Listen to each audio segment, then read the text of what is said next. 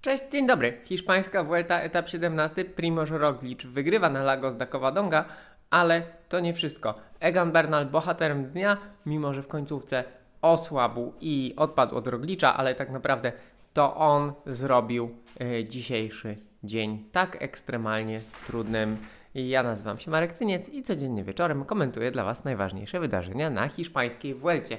Na takie etapy czekamy. To jest właśnie to, czego pragną kibice, czego pragną dziennikarze, komentatorzy.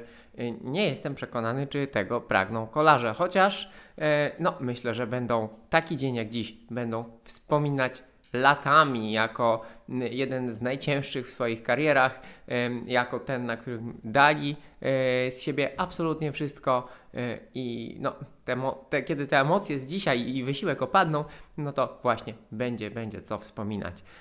Etap bardzo szybki od startu, etap znów bardzo trudny, 3700 metrów przewyższenia, kolejne podjazdy, deszcz, paskudna pogoda.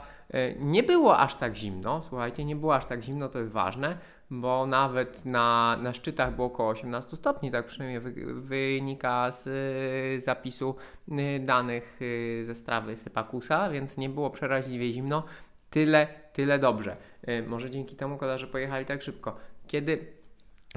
Zanim Egan Bernal odpalił swój atak, który jakby zupełnie zmienił to, co się działo, ten atak na 60 km przed metą, on był przygotowany przez ekipę Ineos, która naprawdę na przedostatnim podjeździe dnia wzięła się bardzo ostro do roboty.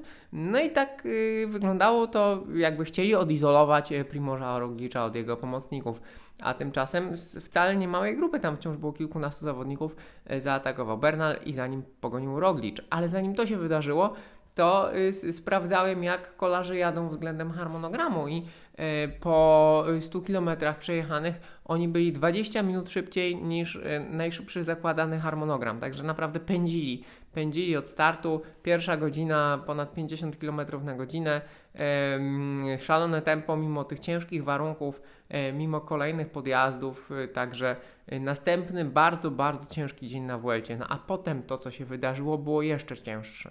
No bo Roglič odpalił za Bernalem, pogonił. Oni obaj pojechali naprawdę w szalonym tempie. Słuchajcie, przedostatni podjazd dnia 6,4 W na kilogram, a potem Bernal atakował na zjeździe. Atakował, naciskał Roglicza, próbował zmusić go do błędu. Sam prawie taki błąd popełnił na zjeździe zalewanym potokami wody, gdzie naprawdę było bardzo słabo przyczepnie. Pamiętajcie, że Bernal jeździ na rowerze bez hamulców tarczowych, a mimo to radził sobie znakomicie. Już jest jednym z ostatnich tak naprawdę, który jeździ na takim sprzęcie. No i ten zjazd z Collada Jomena pokonali świetnie i oni z Rogliczem na podjeździe nadrobili około 45 sekund, potem prawie drugie tyle dołożyli na zjeździe, ale potem przyszedł przejazd przez dolinę między przedostatnim, właśnie między Lomeną a Lagos de Covadonga, było w sumie około 30 km. Przejazd doliną, co powinno wpływać niekorzystnie na dwóch uciekinierów, nawet na takich znakomitych. Roglič zaczął pomagać Bernalowi, widać, był pewny swego. No i w zasadzie na początku Lagos de Covadonga zaczął przyspieszać i Bernal nie wytrzymał tempa, ale tracił powolutku. Z tyłu goniła głównie drużyna Bahrain Victorious, a nie kolarze Movistaru. W sumie można się było czegoś takiego spodziewać, że kolarze Movistaru będą pilnowali swojego podium i czekali na to, co dalej. Zawodnicy Bahrainu naprawdę nadawali bardzo dobre, równe, solidne tempo. Jack Haig troszkę miał kryzys, ale go przezwyciężył.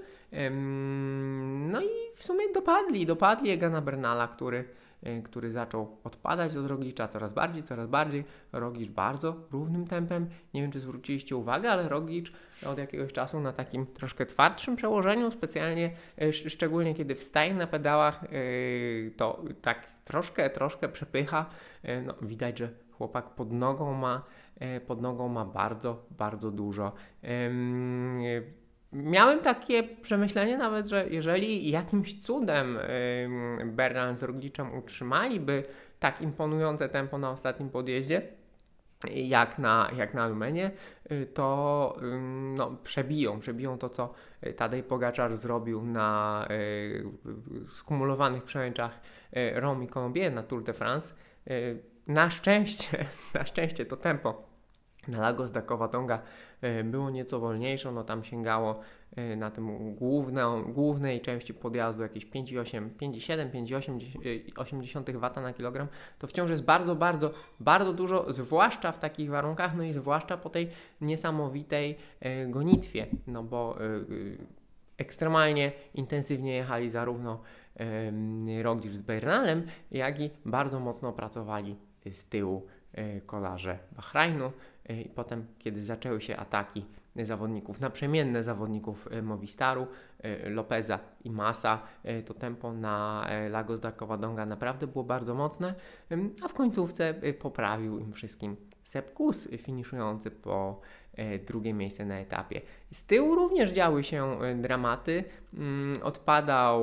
Odpadał Martę, pobijany po upadku dzień wcześniej, kiedy już przestał nadążać aktualny jeszcze w czasie etapu lider Iking. Przewrócił się na zjeździe w tym samym miejscu, gdzie przewrócił się Własow. Własow w związku z tym sporo stracił, i zarówno Martę, Iking, jak i Własow stracili sporo pozycji. Zobaczymy, czy Iking utrzyma się jakkolwiek w czołówce, zobaczymy, czy poobijany Martę utrzyma się w czołówce, no ale to nie jest tak naprawdę w tym momencie aż tak ważne, chociaż to są ich prywatne historie, no bo Roglič powiększył przewagę w klasyfikacji generalnej nad Massem do ponad 2 minut, nad Lopezem do ponad 3, nad Haigiem do niemal 4, no a Bernal, który zaryzykował bardzo dużo, ma 4,5 minuty straty. Słuchajcie, to był ekstremalnie ciężki dzień i przez to, jak bardzo był ciężki, jutrzejszy będzie jeszcze cięższy. W ogóle pytanie, bo jutro czeka na kolarzy największa niespodzianka tegorocznej Vuelty, czyli podjazd Gamoniteiru, który jest anonsowany jako jeden z najtrudniejszych podjazdów w ogóle na świecie, mimo że unika tak ekstremalnych stromizn jak Angliru, jak Zonkolan, no to jakby on utrzymuje bardzo dużą stromiznę na bardzo długim odcinku. To znaczy to jest prawie 15 km i prawie 10%, plus do tego miejscami zniszczona nawierzchnia, która podobno jest naprawiona, ale tak czy inaczej będzie wąsko, pewnie pogoda znów będzie nie najlepsza. No więc jest pytanie właśnie, czy trudniejszy jest podjazd, którym jest taki nieregularny i z ekstremalnymi stromiznami, czy bardzo stromy, nie ekstremalnie, ale bardzo stromy, natomiast na bardzo długich odcinkach, bo no, wygląda na to, że tutaj naprawdę będzie co jechać. No i po takim dniu jak dziś, jeszcze dodatkowo z poprzedzającymi Gamoniteiru podjazdami, w tym z Kopertorią, takim bardzo znanym asturyjskim podjazdem, również bardzo trudnym, no to ta kumulacja zmęczenia z 2 dni może się dać wszystkim we znaki. Ciekawe, czy dzisiejsi bohaterowie Bernal i Roglič no będą w stanie coś powalczyć. No Roglič wygląda znakomicie, wyglądał dziś fantastycznie, widać było, że jadł i pił przez cały etap, nic mu nie brakło, ale w takich warunkach trafić może każdego. Zatem no wczoraj anonsowałem, żeby etap z Covadongą oglądać przynajmniej od 60 km przed metą, no i trafiłem, bo akurat właśnie Bernal i Roglič pojechali te 60 km przed metą. To jest w ogóle, to jest właśnie tak, jak mówiłem na początku dzisiejszego komentarza, to jest na co wszyscy czekają, to jest taka bezkompromisowa jazda. No po Bernalu można się było tego poniekąd spodziewać, że nawet jeżeli nie jest pewny w 100% swoich możliwości, to spróbuje i zaryzykuje. Natomiast fakt, że Roglič, mając tak znakomitych pomocników, bo Kruijswijk jechał bardzo długo w ścisłej czołówce, na Kuss finiszował jako drugi, tak naprawdę Roglič mógł czekać, mógł korzystać z ich pomocy, mógł nie ryzykować ścigania się z Bernalem na zjazdach. Prawdopodobnie wszystko skończyłoby się podobnie, może z nieco mniejszą przewagą Roglicza na mecie i z nieco mniejszą przewagą w klasyfikacji generalnej. Także fakt, że zawodnik, który jest wirtualnym liderem, obecnie już aktualnym, ale wirtualnym liderem wśród tych faworytów, podejmuje takie ryzyko, jedzie z szaleńcem kamikadze Bernalem w tego typu odjazd, no to naprawdę szacunek. To są po prostu bardzo, bardzo wielkie pokłady charyzmy słoweńskiego zawodnika. No i szacunek, ponieważ dostarczyli nam obaj, on i Bernal dostarczyli nam bardzo, bardzo wiele sportowej rozrywki. Także wielkie, wielkie dzięki. Informacja dość istotna, mimo szaleńczego tempa w limicie czasu zmieścili się wszyscy, w tym Jakobsen, sprinter. W klasyfikacji górskiej Bardet nadal jest liderem z bezpieczną przewagą, ubezpiecza go klubowy kolega Storer. W klasyfikacji młodzieżowej liderem jest Bernal, ale trzeba podkreślić, że znakomicie jedzie Gino Mäder, który pracuje na Haiga, a jest w pierwszej dziesiątce, no i drugi w klasyfikacji młodzieżowej. No i w klasyfikacji drużynowej ciekawa sytuacja, ponieważ prowadzenie objęła drużyna Bahrainu przed Jumbo-Wisma i Ineosem, a Emiraty i Movistar w zasadzie się nie liczą już w tej klasyfikacji.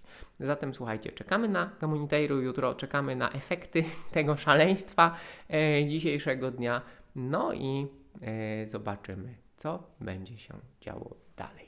Zatem dzięki wielkie, do zobaczenia, do usłyszenia jutro, cześć.